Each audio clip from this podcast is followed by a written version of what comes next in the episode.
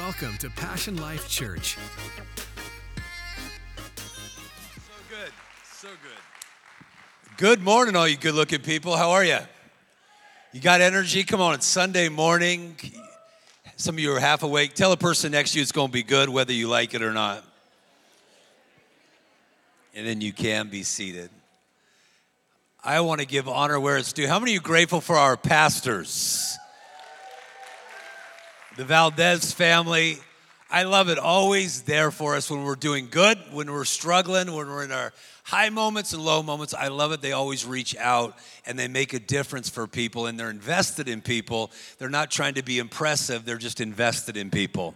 And to find people this day and age that people really care about other people, hitting their God destiny, living out a great life. Usually people are in it for themselves. And so to find people that are genuine, authentic, and they live the Jesus style, I'm really, really proud of our pastors. Give them a big old clap. Come on, give them a big old clap.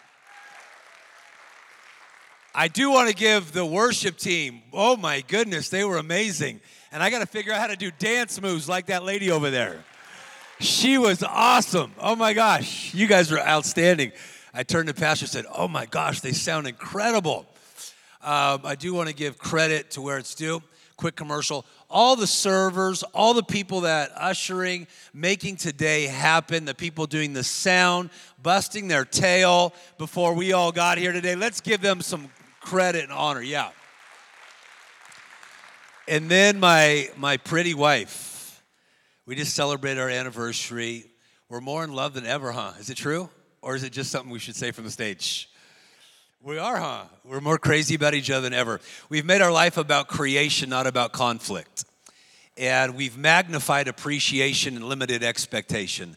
As a result, I'm more in love with my wife than I've ever been in my life and I'm passionate about her. I'm proud of the woman she is. She makes a difference for so many different people, lifting them, raising them, and investing in them. A lot of it goes unseen because she's not on a stage like myself, but I love the deposit she makes on a daily basis to make people's lives better. My hero, my wife, is here, and my little girl, I think she's watching Veggie Tales instead of watching her dad, but that's, it is what it is. You're not? Not Veggie Tales? Oh, Sheriff Callie? Okay, whatever it is my little seven year old. She's a rock star. If you have your Bible, go with me to Ecclesiastes chapter 9. And I'm going to go one verse on the left hand side of the Bible. And then I'm going to switch over to Colossians chapter 3, verse 17 and 23. I do want to say this there's so many power in numbers, and environment really is everything. You know, if you take a shark and you put it in a bowl, it will only grow up to eight inches, even though it has the capacity and capability to grow so much more. You put a shark in the ocean and it can grow eight feet. How many know your environment determines a lot? A bodybuilder will lose one third of his power if you put pink images or pink walls around what he normally lifts. If you put red, it will actually heighten his ability. Your atmosphere that you put yourself in determines a lot of the time the fruit that you produce in your life. Most people like atmospheres that endorse or promote their comfort rather than promote their calling. What do you mean by that? I want a place where people just take care of me. People do it for me rather than people do it with me and challenge me to be at my best. I made a mental note long ago. I don't like people around me that just tell me nice complimentary things. I want people to challenge me to get better. The way I treat people, the way I love, the way I give. Because how many know you make a living by what you get, but you make a life by what you give? How many know that's true? You feel more alive when you're energetic, you're showing up with energy and passion, and you're sharing life with people. And the older you get, I don't know about you, serving people and serving God, it might not make you famous, but it will make you rich. That's a really good tweetable moment. Someone say, When I serve, say it like you got energy. When I serve and I show up with energy, life becomes rich. I know that rapper 50 Cent did a CD many years ago called Get Rich or Die Trying. I'd rather live rich than try to get rich. What do you mean? Because getting rich depends on riches. Riches are things, riches are what you have, but wealth is who you are. If you're not careful, you could build your life on the faulty foundation and build your life against something that won't be able to sustain or hold you and give you the validation and significance that you truly crave. But you build it on having a wealthy experience, who you become, what you give, what you contribute. How many know you got an incredible life? The Bible says this Ecclesiastes chapter 9 and verse 10, okay? And the New King James translation says, Whatever your hand finds to do, do it with all your might. Someone say, Do it with all my might. Okay, now go to Colossians chapter 3. It's on the right hand side. For some of you not sure where that's at in the Bible. It's almost to the all the way to the end. Colossians chapter 3. And we'll go 17 and then 23. You're going to love this. Whatever you do in your words or your deeds, someone say, My words or my deeds, do all in the name of the Lord Jesus Christ, giving thanks to God the Father through him. Verse 23 Whatever you do, do it heartily or with all your heart as to the Lord and not to men.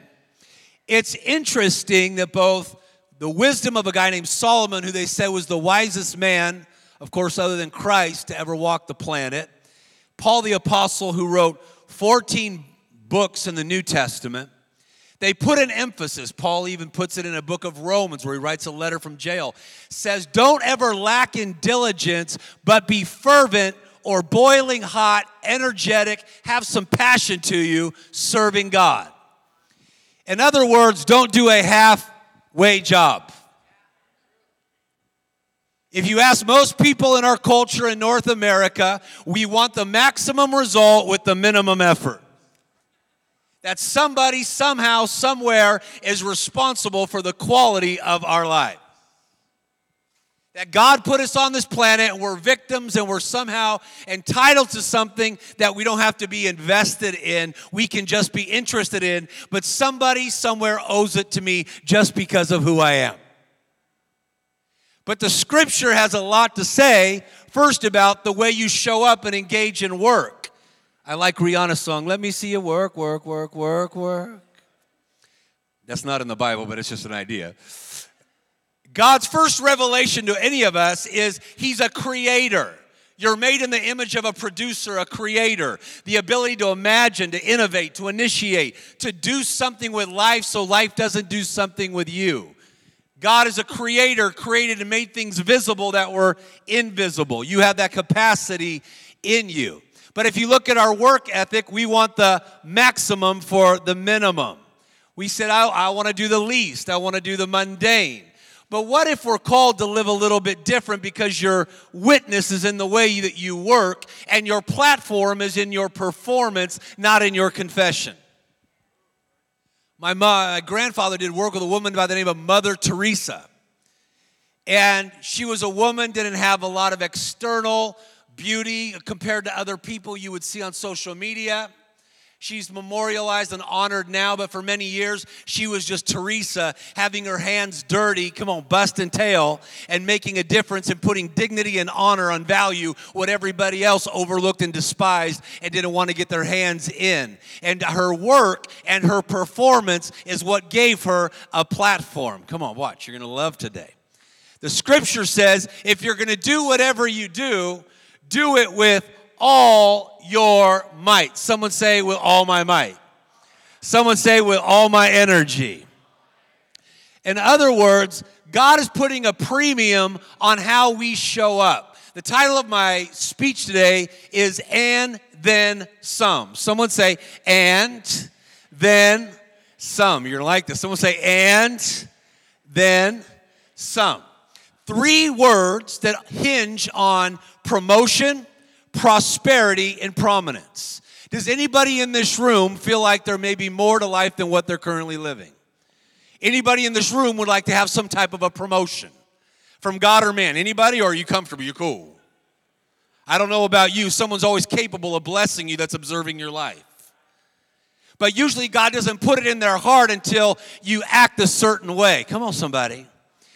Your believing lets you have the value for who you are, but how you act gives you value for what you add. Watch, you're going to like this. And then some. This little hinge can swing a big door for you open today. What I'm about to tell you in the next 25 minutes has unlocked incredible promotion, financial ability, opportunity, and blessings wherever I've spoken it. I've only felt to speak it four or five times ever on this planet. But I feel it's very, very necessary. And I, te- I said to Pastor Phil, I said, hey, if you'll trust me on this, I feel like there's something that could bust our church, Passion Life, through to the next level. It's not just gonna be an idea. It's not just gonna be an opinion. I've had enough of religious opinions. I need some revelation. Come on, somebody. Because I gotta be able to operate from the inside out, not the outside in. I don't wanna just fluff and stimulate the outside. I need a foundation to build something great off. Because what God sees in the dark, He does reward in the light. What He sees you do, not as unto man, but unto Him, He will reward you in your relationships, in your business, and your daily affairs. And if you set your mind on doing good, the Bible says favor constantly chases you down. Some of you are about to walk in the greatest season of your life.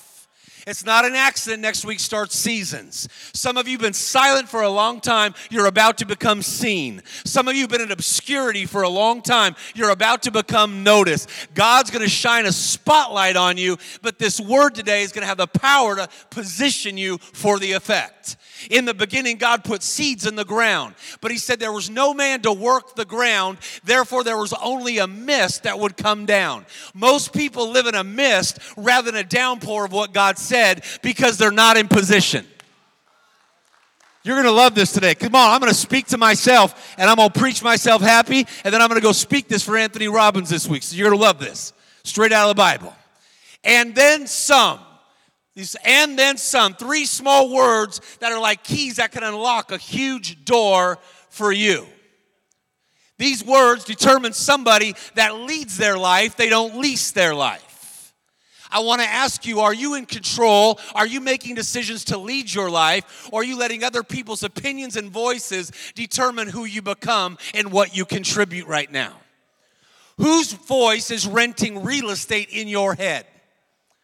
You're responsible, like I am, for my life, good or bad, happy or sad. That doesn't mean you're responsible for everything that's happened to you, but what you do with what you have. Come on, somebody. Come on, you're not a victim of circumstance. You ain't a victim of the government. Stop waiting on the government to have a better health care plan than you have for your own self. Stop waiting for the uh, government to have a better financial plan or a job creation plan or a family plan. You can't depend on them. And at the best, they're at 10% of their brain. We got to go back to what God says and get a plan. Jesus said, We either make our tree good and its fruit good, or we make it negative and its fruit negative. But you can't have a positive life with a negative mentality. We got to some point say, hey, God is the creator, but I am, come on, somebody, the CEO of my life and the results I produce. Slap the person next to you, say, you got some power, you got time to use it. Someone say, lead your life. Come on, your life's way too precious to let somebody else determine who you become. But these three words will describe someone that's got a different mentality an entitlement mentality, come on, somebody, or an engagement mentality an expectation mentality. Every person that I've ever read about in the Bible that has gotten massive breakthroughs did something to work with God. They just didn't say, I believed. They got enjoined with what God was doing. In fact, most of the time we ask God to do for us what He wants to do with us. We say, God, those who wait upon the Lord, Wait on the Lord. We'll renew their strength. Well, we don't change that word from on the Lord to we wait for the Lord. So a lot of people are always waiting. I always talk to people, what's happening in your life? Well, I'm waiting for the Lord to do something. I'm waiting for the Lord. No, the scripture doesn't say you wait for the Lord, it says you wait on Him. That means you're a server to Him, you're a faithful attendant. That's where we get the word service, a waiter or a waitress. We're about Him, we're attentive to Him, we're paying attention. To that person that does that shall renew their strength. They got a different mentality.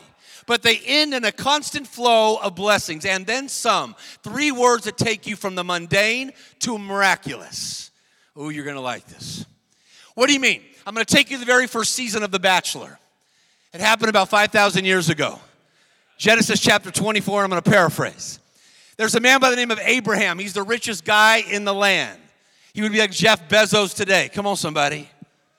In fact, he would be worth more than a hundred billion, worth more than, come on, somebody, Jeff Bezos. Always remember, none of the wealth that was in the beginning has left the planet. It's still here. Sometimes it just takes eyes to see and a heart to get something into your hands.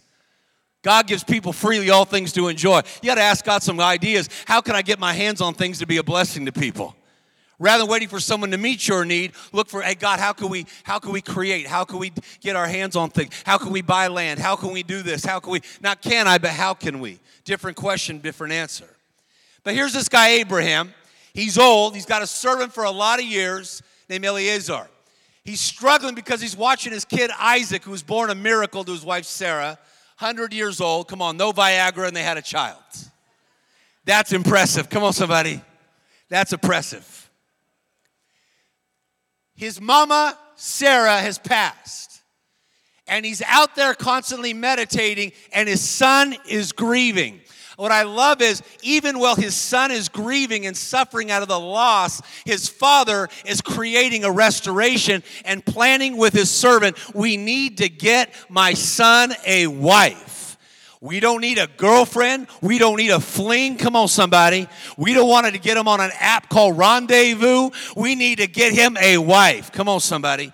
You find a wife, you find a good thing and get some favor on your life. If you're married, even if it's a little struggle right now, you got favor being in that marriage.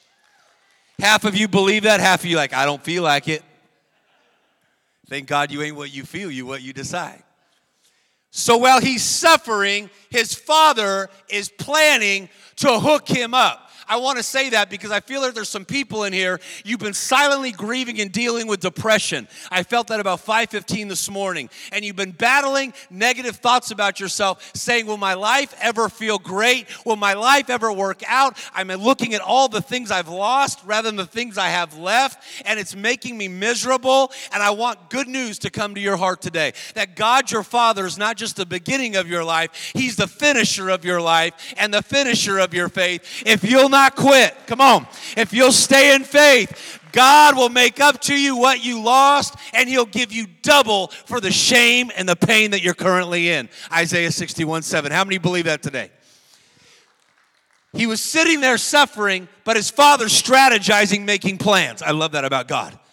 Even while I'm trying to figure it out, while I'm bummed out, how's this gonna work? Is it ever gonna make sense? Am I ever gonna find the right person? Am I ever gonna get the great job? Am my skills ever gonna take off? Are you gonna let me be seen? Are you ever gonna get me buy a house and I don't have to rent my whole life? God is planning. Abraham's planning with Eliezer. He says, Listen, Eliezer, I don't want you to go back to my family, or I don't, I don't take a wife for my, my child from around here because they represent negative things. I love that. He said, Don't take my son back to where I started.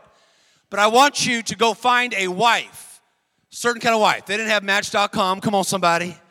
They didn't have eHarmony, single, ready to mingle. I'm a Christian. Oh my gosh. You too, you got a bumper sticker. Oh my gosh. It's love. They didn't have Chris Harrison. Come on, somebody, and Hannah B. or Colton, or whoever else you watch. He's planning this out. Eliezer, I want you to go to a certain area. It's 500 miles away. Take the 10 camels and go. So he's like, oh my goodness, this is a big task. My master says, I got to have this before he passes. So he's out there, he takes 10 camels, come on, going 500 miles. How many? That's a long way with smelly, ugly camels. He goes to a well. And this is where the women would go to get water for their households. It's in fact where all the single ladies, all the single ladies, come on, somebody, all the single ladies. It's where all the single women went because they were hoping a rich family would see them and as a result want to pay a dowry and hook up an arranged marriage. So all these camels were loaded up there, people would load up. This guy, though, Eliezer, went 500 miles on a camels. Long time.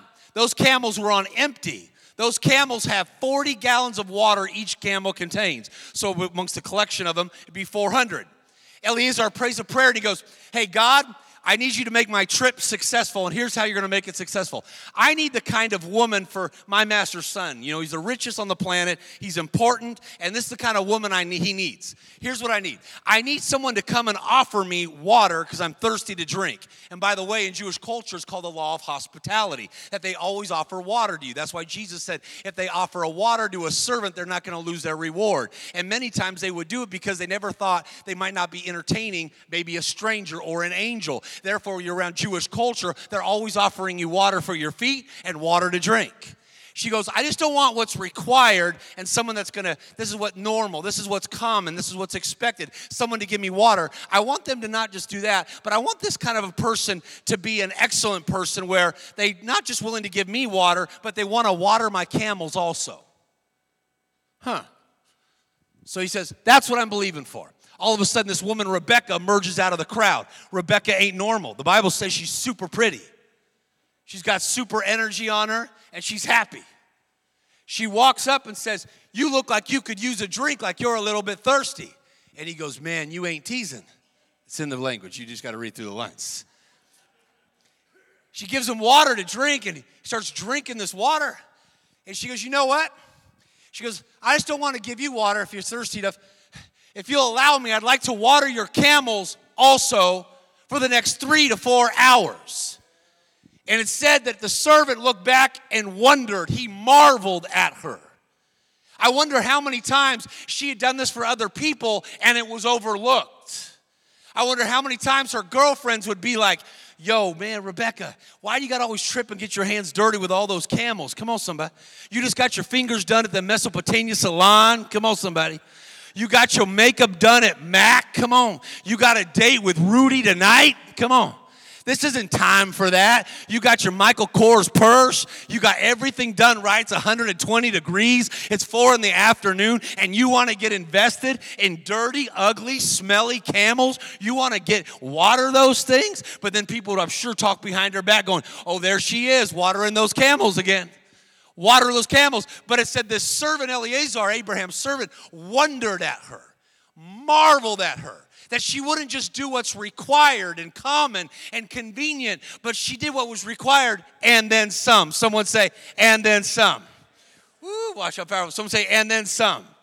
So, what she was saying is, hey, listen, I'd like to stop this. Take a jar. I don't got a hose, but for three to four hours, take a big jar, go back and get water over and over and put it in the trough so all these camels can get full. Not a little bit, but full. And then some type of a person. She didn't have a regular spirit because she knew she wasn't playing to other people's idea of how she should live. She held herself to a higher standard because she knew that if God saw what she did, come on, when other people ignored it or put it down, he would reward her. She wasn't looking for an average life or an average marriage. She wanted to be hooked up with something special.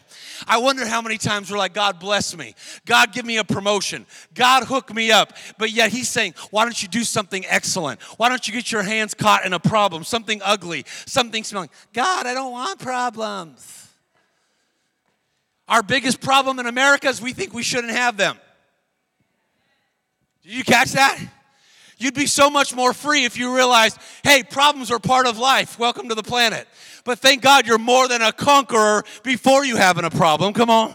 And you, if you'll stay in faith, you'll get to the end. But what I love about this woman is she didn't curse the camel, ignore the camel, say, I don't want to get invested in that camel. It's not my gift. It's not my talent. It's not my thing. God gets find somebody else to do it. She was an and then some person. Let me take you to a person like Kobe Bryant in sports.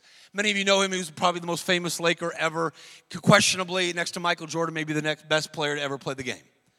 Kobe, though, did something interesting. In the year of the Olympics, he was playing for the Olympic team. Krzyzewski was the coach. LeBron, all these guys, they were all out late that night, partying before the first, uh, the first practice. Kobe called the, uh, the, the guy that does like, he wasn't the janitor, but he was like the maintenance guy at UNLV. They were practicing there in, in Las Vegas. And he says, I need you to come open the gym. And he goes, Kobe, it's 3:34 in the morning. He goes, I just need you to open it up. He goes, but practice don't start till 11:30. He goes, yeah, yeah, yeah, I know. I just need you to open up. You can go back to bed, and I'll tip you. Thank you so much for doing it. I'll see you there in a little bit. Before the guy could ever get out, no, Kobe hung up the phone on him. Kobe showed up and he, the guy showed up. He goes, What are you doing, Kobe? He goes, Don't worry about it. Just let me do my thing. And so he got in there, and the Kobe had no idea. The guy stood behind the little seats and he couldn't see, and he started shooting shots. 4:45 in the morning, he's shooting shots. While everybody else is coming in hungover late at night, five in the morning, six in the morning. He cut left, go home for a couple hours to shower. The, the janitor guy, he comes back, the maintenance guy, and he still see Kobe shooting. It's 11:15. Kobe's not left the building. He's still shooting, pouring in sweat. While everybody else is doing a little bit, he's doing what's required. Come on, somebody, and and then some. When I was a professional athlete as a kid, I'd get up at 5:45 five, six in the morning. I would take 400, 500 ground balls off a, a wall because I didn't want to be what was average. I wanted to do it and then some. Imagine if we had an and then some mentality for our marriages. How many know our intermarriages are not 50 50? Or else we evaluate it by what are you doing for me rather than what am I giving to you. In fact, you could eliminate a lot of suffering in your relationship if you look at how can I give love rather than how can I get love. If you came to church this morning and you said, hey, how can I go give love to somebody? Your experience will be incredibly rich. If you came here to go, how can they help me? How can they do this for me? How many know you're going to evaluate and judge based on your need rather than how you can bless somebody and empower somebody and do something great? Imagine your relationships if you replaced the expectation with appreciation and you said, I'm gonna go 100%. I'm gonna love at a capacity. I'm gonna do what's expected and then some. I know a pastor, a friend of mine, and he's in Georgia. And one time I got out of the car with him just a couple months ago, and he starts picking up trash.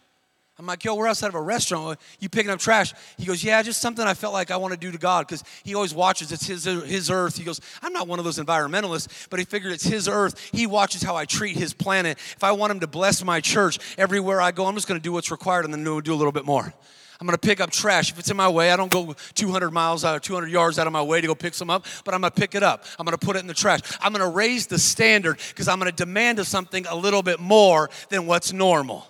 This woman, she did this. Watch how powerful. It's like a mechanic who cleans your car. He does your car, but then he wants to detail it. I had a friend of mine, his name is Manny, and uh, he said to my friend, a guy that worked for me, he goes, Hey, can your friend Rex heal me? And he goes, I got a really bad back. I go to Catholic church, but they don't pray for people to get healed.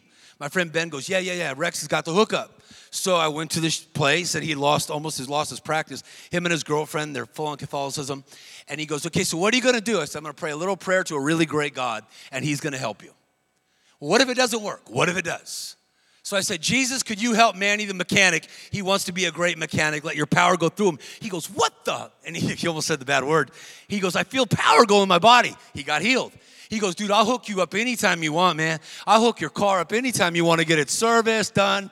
He wouldn't fix my brakes, but I got it. And after he fixed my brakes, it was all detailed and done. He didn't do what was required, he did it and then some.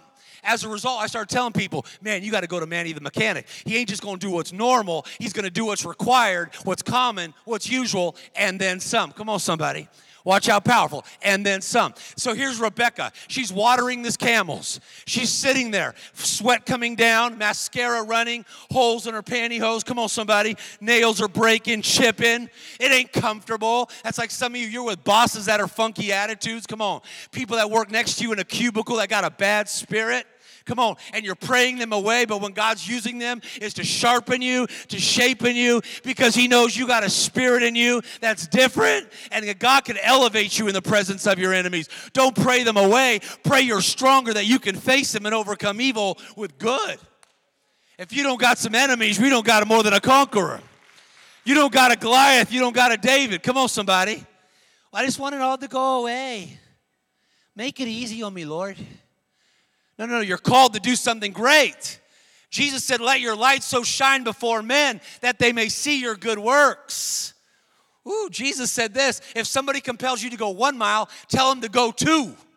You know why he said that? Because Jews were being oppressed by Romans, and Romans, if you were a Jewish person, you could walk out with your family, a little baby, and you have all these groceries from the grocery store at Sprouts right there in Israel. And that they said, hey, listen, I want you to carry all of my manure that I just got from Home Depot here in Israel, carry it to my house, and they were a Roman, you had to drop all your groceries and carry it by law one mile. Jesus said, I know they're trying to oppress you and push you down, but I want you to be the kind of person that has a different spirit, that even when they compel you to go one mile, you be the kind of person that outshines it all and goes the second mile, loves at a higher degree, works at a higher degree. And if you'll do it unto me, what I see in the dark, I will reward in the light. She had no idea when she's messing with these camels. I'm sure it wasn't comfortable. They weren't playing worship songs. She didn't feel beautiful. I bet she felt like cursing her camels, talking negative about things, but she was positive in a negative situation. Come on. Woo. See, many of you, you're the breakthrough that you're praying for. Because God works in you to will and to do, to will and to do. The Bible says God's people will be willing in the day of his power. You have a day of power and opportunity. The question is, are you willing to be of a different spirit? Daniel had a different spirit and he dominated in a realm that was totally idolizing another God. It says he conquered the land by his spirit. I don't know about you. I come from a family, we didn't have a lot. We didn't have Nikes, we had Mikeys. Come on, somebody. We didn't have the three stripes, we had the four stripes. Come on. Anybody know what I'm talking about? But one thing I saw my dad and my mom, one thing I saw my mom had brain cancer, when she had, when she had, when she had sickness, she kept declaring, God's gonna heal me. Things are gonna get better. We kept stepping out, making a difference for people, loving people, being kind when it's good, when it's convenient, when it's not. Your calling is not where you are, it's who you are. We say that again, that's worth gas money. Your calling is not where you are, it's who you are. It's not where you work, it's how well you work. Touch the person next you, say, work, work, work, work, work. Come on, it's gonna be a good ending. Watch. Watch. Rebecca gets done. And Eliezer says, Hey, here's a little token and a reward. She puts a nose ring in his in gold right in her nose. She came from the Po. She had no idea that what was about to happen. He goes, Hey, does your family have a place where we can roll up these camels and we can just have a conversation with your family? She goes, Yeah, you can come to my crib. It ain't much, but it's good. It'll work. She was open and available. They pull up with all the 10 camels. Her brother Laban sees the golden ring, goes, Oh man, they're wealthy. Come on, bring them into the house. Bring them in. Come on, they got money. They come into the house. Eliezer says, Here's why I'm here. I'm trying to look for a wife. I made a prayer and I said, God, I don't want a normal person. I don't want an ordinary person that does the minimum and want the maximum. I want the kind of person that's going to enter into this kind of a blessing relationship with the richest people on the planet, Abraham and his family. I want them to have a different spirit, excellence and quality, excellence that go above and beyond what's normal and right. And your daughter did that. I want to know would she be willing to be the wife of my son's master who has everything as the heir to it all? She says, Yes. With that, he bowed and worshiped. And then he went out and says, Before we eat, I want to do something. She went to those camels and they watched and they undid all of the blankets on those camels underneath all those ugly, smelly, stinking, yucky, ugly camels. They were loaded with gold, silver, rubies, wealth, and not only her, but her whole family was enriched. Sometimes the greatest blessings are in the middle of the ugliest things that you're dealing with. Watch out, power. Some of you, you're trying to pray it away, and God won't take it away. He's being too good to you. He's trying to strengthen you and give you a different spirit and give you wisdom to be a solution and to show there's a different quality about you. Come on, somebody. Watch how powerful this. Those same smelly camels that came to her and she doctored those things, she watered those things, were the very camels that she rode back to her Prince Charming. Let me tell you something some of the ugly situations that you deal with if you'll engage with them with the Spirit of Jesus, doing it with all my heart unto God, doing it with all my heart unto God they will be the gateway and the entrance to your greatest opportunity, blessing, and privilege because somebody's always aware and someone's observing you who's capable of promoting you and blessing you. But God won't put it in their heart to bless you if you have a, I'm just gonna do what's required. I'm gonna do the minimum. I'm gonna wait and see if they ask me to serve, see if they ask me to help, see if I can come. I don't wanna come early unless I'm asked. So what we do is, well, don't inconvenience me. You'll let a boss inconvenience you, but when it comes to things of the Spirit of God and the nature of purpose and calling and God's plan, which is the local church, oh, don't inconvenience me. This is on my time. Could you imagine if we had to end then some spirit? Everywhere you go today, you look for how you can be a blessing rather than get a blessing. I remember speaking for Fortune 500, Fortune 100 company, fastest billion dollar corporation in the history of the world. I sat there when I got done speaking. I got done and there was maybe 11,000 people in the Georgia Dome when I got done. And I thought, you know what? It's easy to walk off, collect a check, go in the back, and people buy thousands of my books. That's cool. But I said, if it was going to really do the Jesus style, what would, that's what all the other speakers do. You know what I'm going to do? I'm going to sit my butt on the edge of the stage with my wife, and I'm going to sit there and pray for hurting people, love on people that nobody else wants to love on, touch people that nobody else wants to touch, and care for people. I sat there for four hours. They took down the whole stage behind me to where I was standing, piece by piece. And I, the, I went and had dinner with the owner of the company, Ernst Young's Entrepreneur of the Year. They go, Why in the world do you do that?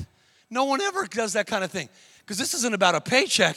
This is about a calling. God called me to be normal. He didn't call me to be average. He called me to be excellent. This doesn't go on sale. Great lives don't go on sale. Come on, somebody. Greatness does not go on sale. You put golf clubs in my hands versus Tiger Woods' hands. I've been around Tiger. Let me say, they're worth so much more value in his hands. Why? Because he gave himself and committed himself to becoming excellent in it. Let me tell you something. When you decide, I ain't gonna be normal no more, I ain't gonna be average, and let me say this your past does not determine what you do now. Come on, see, some of you, your past is a warning. Other people, come on. I, I did something great in my past. I want to do something great in my future. It's what you decide to do right now. To become an and then some person, you got to say, I'm going to prosper right where I'm at. That means I'm gonna get my hands soiled. Not I'm gonna do it when. Come on, somebody. I'm gonna do it then. I'm gonna. This is what America has. I'm gonna spirit. I'm gonna do this. I'm gonna do that. I'm gonna do this. Come on. Full of procrastination. Procrastination procrastination. Come on, somebody. You forward cut your power off. That's where the word comes from.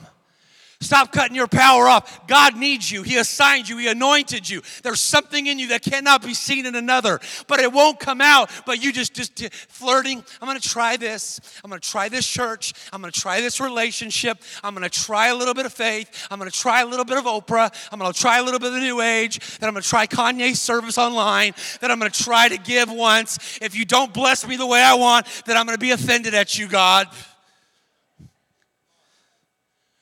No, no, no, wait, wait, wait. He who works his land will have an abundance. The soul of the diligent shall be rich. The plans of God's diligent people will profit.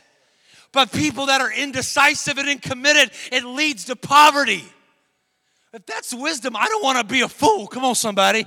Mr. T said, I pity the fool. What imagine if you got, and then some spirit. I'm going to start prospering where I'm at. When I got out of baseball, no one would let me speak because I cussed too much. I went and worked in the children's department. People thought you lost your darn mind. How do you go from playing pro baseball with a lot of money and a lot of energy at you in the newspapers all the time, taking your picture on baseball cards, playing where the news watches you, and now you're teaching five year olds about the Bible? The guy from Success Magazine, I should probably say his lie, but he told me I lost my flipping mind for 8,000 people when I was doing the Success Magazine conference in Miami. Why do you walk away from that? Because there's a higher calling. God says the rewards, some are here, but some are also there. We can't afford just to live for now. We got to live in the light of eternity. Come on, we're citizens of the kingdom. Come on, Jesus said, What I do now is going to be rewarded later. That's why he said, I don't mind going through the cross because I'm going to get to the throne, to the resurrection. Some of you have an opportunity right now. Well, if it was easier, if it was more comfortable, no, you were made for this. Come on, somebody. The Bible says when there's opportunity, there's many adversaries. Someone's got to get big on the inside. Someone's got to get strong on the inside. Someone's got to put some seed in the ground. And if you want abundance, you got to sow a lot. What do you mean I'm going to sow into my family? I'm going to sow in the words I speak. I'm going to sow creatively the thoughts I'm going to think. I'm going to sow into the love of God. I'm going to be more compassionate. I'm going to show a pastor, how can I help? That's what I did. I just started following people around. How can I serve you? Well, Rex, you're a baseball player. You got, uh, you got a prestige. You got prestige, honor. No, no, no. This is different. Serving won't make you famous, but it makes you rich. I don't care about what everybody else says. I'm going to serve people because Jesus is watching me. Jesus is watching me. I went to Bible school, I flunked out. They say you don't have all the biblical ecclesiastical. They use all these different terms I couldn't even pronounce. I was like beats in my head. Come on, F words in my mouth. Come on. I was just trying to do the God thing, and you put me in this thing, and they're talking all these spiritual words. I have no idea. I don't know how to do all that, but I want to serve people with God's finest wine, and I'm just going to keep serving people till I put myself in a place of a place that God can lift me up. Because what He sees at some point, it's going to work. Watch, watch, watch. Then you start going about doing good. Everywhere you go, do good. Me and my little girl, my wife, we were coming back. I was speaking for a fortune company in Vancouver, Canada. Driving in the middle of the night, about 11 o'clock at night. In the fast lane, we were in the carpool lane. In the fast lane, there was a car with its brake light on in a darkened area, about six lanes on the freeway, on the 99 freeway, and it was stopped. We slowed down to swerve, and all of a sudden, my wife goes, Oh my gosh, she's having a seizure. She's having a seizure. Pull over, pull over, pull over. How many know that's a little scary when you're going about 80 miles an hour? I pulled over and I pulled into the center divider, right next along the center divider, and I jumped out of the car on the freeway. How many know that's not probably wisdom? I got out and I put my hands out to stop the car coming at me. The guy stops and he's an African guy from Africa. True story. What are you doing? Why are you in the middle of the road? We're going to get hit. I go, she's hurting. She's having a seizure. Okay, I help you. Okay, what do you want? What do you want me to do? We got to stop this car. So all of a sudden, this car stops. He's a guy who's a Hindu guy from India, and he's got his dress on coming from the Sikh temple. It's a true story. I don't know what is happening. What is he doing in the middle of the freeway? People are coming and going all over the place. African guy goes, I need you to direct traffic. We go help the woman and get her out. I go, come on, you and me, homeboy. He goes, yes, sir, let's go. Come on. Watch how powerful this true story. We go to the car, this woman's shaking. We pick her up, we bring her over to the car, and the guy's out there, he goes, This is too much, the traffic is too much. He's like all frantic, but he looks so good in his little outfit. It was awesome. He has a little white outfit. It was awesome. We got the woman in the car. He goes, I, the African goes, I go help Indian guy. He looked like he nervous. I go, okay. So I'm standing there with a woman. They call 911. People are passing by, trying to avoid us. The woman's there. Finally, paramedics are about maybe about 15 yards away. I go, look at me, woman, ma'am. I said, she's only about 30 years old. She's coming from a volleyball game. I said, I'm a Jesus man. I ain't a normal man. I'm a Jesus man. I have Jesus, and in His name, I have power over this infirmity against your body. I command this thing to stop right now in your name, in His name, and I command everything to be calm and cool. In Jesus' name, stop. She was. She looks at me. She goes, she goes, what was that? She looks at me. I go, the paramedics are going to help you. Everything's going to be cool. What I did not know is people that passed me by had just been in the meeting with me as the speaker in a fortune company. As a result, one woman who passed by said, I was so I was so struggling because there I was. I had the, every opportunity to stop by and make a difference, but I passed on because it was more convenient for me. And I watched you, the guy that was in a post, place of honor speaking, and I watched you jump out of your car. And when I looked, my little girl was in the front like this, like my dad was flipping Superman. She's in the middle of my in the middle of the window. I'm looking back at my car. This woman tells me I should have jumped out. As a result, that woman's been a massive blessing because she saw what somebody was doing. We didn't do it for eye service. Someone's always capable, that's powerful to bless your life and improve your life. And doesn't go unrewarded because God will cause the right person to see what you're doing. When you're making decisions about purity, integrity, and honor, and giving, and generosity, and loving people through things, come on, being forgiving, saying, I love you, praying when you can't feel God God. Come on, somebody. Staying in faith when it hurts like hell. God has a person and He's going to bless your life. Watch. They get there, and Rebecca says, I, am willing to become his wife. I want to become the wife. Laban goes, Why don't you stay 10 days and hang out? Why don't you and all the camels and all the people stay? Come on, he was into the money. And he goes to Eliezer, goes, No, no, no, this is my master's. Don't delay me. Don't hinder it. When there's a moment, you got to move. Touch your next. This neighbor said this is going to be the end of watches. Someone say, make a move. Someone say, make a move. Nothing's going to change if you stay the same. Watch. You do what you've always done, you get what you've always got. Make a move. Make a move. There's a woman, Penny Shepard, degenerative back disease, is a famous story. It's been on the news. And she was in so much pain. A Christian woman prayed forever for about 11 years for God to take it away. She got to the point where she was crippled in bed in so much pain. She would pray all day long and just be in misery. They couldn't change the pain of the degeneration in her back. She was sitting there. She felt so guilty because she started thinking thoughts of suicide, and she had three children. She said, How can I be a believer and have these incredibly nasty thoughts? And these thoughts, like something's wrong with me, something's wrong with me. And she said, God, if you don't do something, I can't handle this pain anymore, all crippled up. And she heard these words out loud, an audible voice Penny, run to your miracle. This is your moment. She said, Run, I can't even walk or stand. Run to your miracle. She called her husband and told him what happened. He was, Oh, babe, you know, stay calm. It's okay. You know, she thought he, she was hallucinating. He says, No, get me an appointment with my doctor. Okay, so finally, after a bunch of convincing, she went to the doctor. She said, Doctor, I need you to help me. I have to go run to my miracle. He tried to convince her and talk her out of it. Watch how powerful this is. He says, I already signed myself up. It's in three months. Get me ready. I'm going to run to my miracle. Every day, he walked her body through excruciating pain. Nothing had changed on the outside, but she had a word on the inside. Come on, somebody. This is the moment to seize. This is a season to make a move. Not stay, but take a step. Come on. Your steps are ordered by the Lord. Not your staying and sitting and settling is ordered by the Lord. No, no, no. Your steps are ordered of the Lord. Come on, somebody. Sometimes all you can do is steps. They're not jumps. It ain't an elevator to the promise. Come on. Sometimes there's steps. You're taking steps. They're wobbly. They don't feel good. They're not comfortable. Come on, somebody. You're just taking steps. You're taking steps. She took steps with pain every day. They had to give her so much medication to sleep through the night. It got to the day, got to the day for her race. Right when the gun went off, she took a step. It took off and she started screaming, ah! People know what's happened. It wasn't a charismatic church. She wasn't a charismatic believer. All the pain instantly left her body. She's the, her family goes, Are you serious? Are you serious? The doctors were there with her. All the pain left. And she, they said, Hey, you don't even need to run anymore. She goes, No, no, no. God didn't heal me just so I could start the race. I got to finish this race. She began to run. Come on, somebody. She went from stepping, she went from stepping to striding. Come on, somebody, that's the way your life's about to become. You're stepping little, then you're striding, then you're about to take off. Someone's about to soar. She started moving, she started running, she started running 11 years of not being able to move, not years, two years on her back in a bed, sitting and fighting. She had a word from God that she could run, and this was her moment.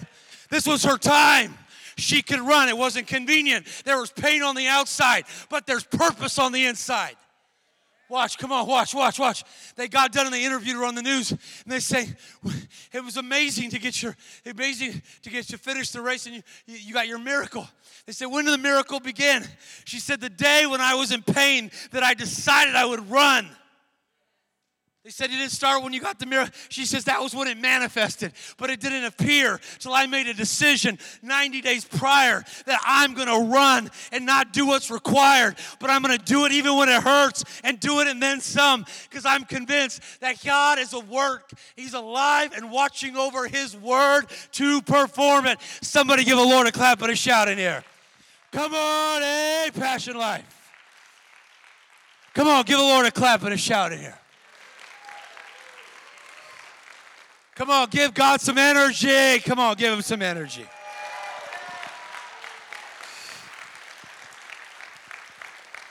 Some of you are about to bust in. Watch.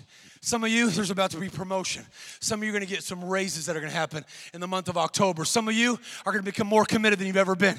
You said, I've been through hell. Get ready, something's about to shift. I've been in ashes, I've been abused. Good, God's got about some beauty about to hit your life. Dignity's about to hit your life. Come on. He's watched some of you have to go through some nasty stuff. Come on. Things you would have never offered or ordered off the menu of life. But yet, God is your vindicator, God is your redeemer, God is your healer. He's going to bring you out better than when you went in. He's going to bring you out better than when you you're not going to sell out. You're not going to sell out by ah, that's too hard. It's quitting. No, no, no, no. Don't become weary in doing good. For in the due season you're going to reap if you don't faint. If you don't faint. If you don't faint. I remember thinking of my own career like, man, I speak in all these places, and I went, and, but the place, the place I wanted to get to weren't opening up, and I'm like, how do you do that? Do you like, try to self promote yourself? How does this all work? And I remember one time I went to this big convention, and they had these people, the Katinas, they're doing Michael Jackson on the stage. It was for a company, a fortune company in Anaheim, and this guy Myles Munroe, who ended up becoming a friend, he was like just a guy I looked up to. Wrote about 70 books, the ambassador of the Bahamas, and he was going to speak. Well, darn it, his plane got caught in the air they go, hey, you, you can speak. There's about 7,000 people out there. Can you take Myles Munroe's spot? Me? Come on, somebody. Oh, is it my time? Come on, somebody. How many know it feels awkward when it's your time? It don't feel, even though you prayed, you prayed, you prepped. No one saw the hours of serving. No one saw when I was scrubbing toilets. No one saw when I was being an usher. No one saw when I was helping homeless people and putting Cheetos outside of their beard. It really happened. No one saw when you're giving your fresh kicks, your Nikes away to somebody else who's homeless on the street, and you take their broken Samuel, his sandals, and you give them your fresh kicks, and you're hurting already. No one saw that, but God did. Someone's about to bust in. Watch. They said, Can you go up there? I went up there, and right when I'm about to get on there, Myles comes in the back. Myles Munroe comes in. He goes, he goes. I go, Myles, please, man, this is your event. I just came. They asked me to come to witness something, maybe to speak at a future event. And they go, no, no, no, no. We don't want Myles. This is your time, son. This is your time, young man. This is your time. This is your season. This is your moment. And Myles go. They go. I go. What's going to happen to him? He goes. I'm going to go watch on the front row. Come on, somebody. God will cause people that you admire to look at what He's put in you and developed in you. Come on. You're a work of art. He's built a lot of value inside of you. And he's created the moment again. I went out and spoke, and those people went bananas. Come on. It was a business thing. And 2,000 people answered an altar call I never even gave in a business meeting. They ran to the front, and Myles comes back and goes, How in the world did that happen? Come on, somebody. God's about to make people that don't even know who you are, He's going to let your visibility because of who you are and your ethic to do what's required and then some become seen. Give a Lord a clap and a shout. I'm done preaching. Come on. Give the Lord a clap. Come on, give him some praise. How many feel like, hey, I've been in a season where I've not been misunderstood, overlooked? It's been hard. Come on. I feel like just going back to a less threatening time. It'd be so much more easy to, to go on the down low be so much more easy just to play it safe. Man, I got bad blood between me and siblings. Come on. It'd be easier just to stay vengeful. Be, you know what I mean? Stay distant. But you keep doing the right thing because love begins with you. The dreamer's in you, the lover's in you, the leader's in you. But the believer's been questioned. Come on, it's been, it's been tempting the last three months to becoming unbelieving believer. Maybe it ain't gonna work. Maybe, maybe it's really not gonna happen. I'm sure Noah questioned that 100 years building a boat for rain he'd never seen with the largest zoo inside of his backyard. God's about to show himself strong and I say this prophetically. Some of you prayed for your marriage, things to change. There's about to be new passion, new energy. God's ready to break down new walls. Your kids are going to see that your mom and dad have a celebrated life. God's favor is going to allow people to not just rent, but to purchase homes. God's favor is about to reverse some things in people's bodies where your mind's about to become clear. Panic attacks are about to break off your family. There's people in here, you struggle with anxiety and torment, and there's no shame because the enemy is waging war and the enemy says just accept mental illness, accept that as part, and he's getting the church to buy into it. Jesus came to reverse the works of the devil and give people back peace, give people back soundness, give people back joy. Give, you're not a part of the kingdom of the world anymore. You're a child of God. You got rights. Come on, somebody. You're not on parole. You've been pardoned by the blood of Jesus. You've been forgiven. You're on parole.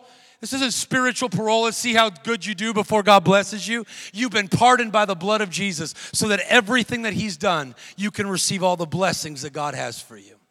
Close your eyes and lift your hands from it. You try this. You try other things in your life, you might as well try this. Say, Lord, thank you so much for having an amazing design on my life. You created me with so much love and purpose. Help me to come to terms with myself. Today, I'm not just going to believe that you love me. By faith, right now, I receive your love. Just put your hands on your heart. Say, I receive your love, Jesus. Let your love right now. Say what we say, let your love right now Cleanse me from all sin. Let it heal me everywhere I hurt. and let it deliver me from every fear. You watch this. Say, Holy Spirit, fill me with your power. Can I get some music? Thank you for your goodness. And thank you that I'll never be the same today. Thank you, a new mark is made in my life today. Give me an excellent spirit that I might shine like the stars in the sky. In Jesus' name, amen. I want to tell you something, something good happened to your life. How many feel better today in your life? How many feel empowered today? How many feel enriched today? How many are ready to do life and be an and then some person? You're going to hold the door a little longer. You're going to open the door for other people. Come on. You're going to compliment people you normally walk past. You're going to love people that other people kind of look down on. How many know we could be the change we want to see in the world? All the other people, Martin Luther King ran his race, Rosa Parks ran her race, Nelson Mandela ran his race. Come on, somebody. Christopher Columbus, he explored lands other people told him you'll die in, and we live in now. They all ran their race, but now it's your and my moment. Let's be and then some people. Let's not just do what's required, and then some. Someone say, and then some. Someone say, and then some. Thank you for listening today. We hope that you were encouraged and uplifted by today's message. For more information about Passion Life Church, visit us online at passionlifechurch.com.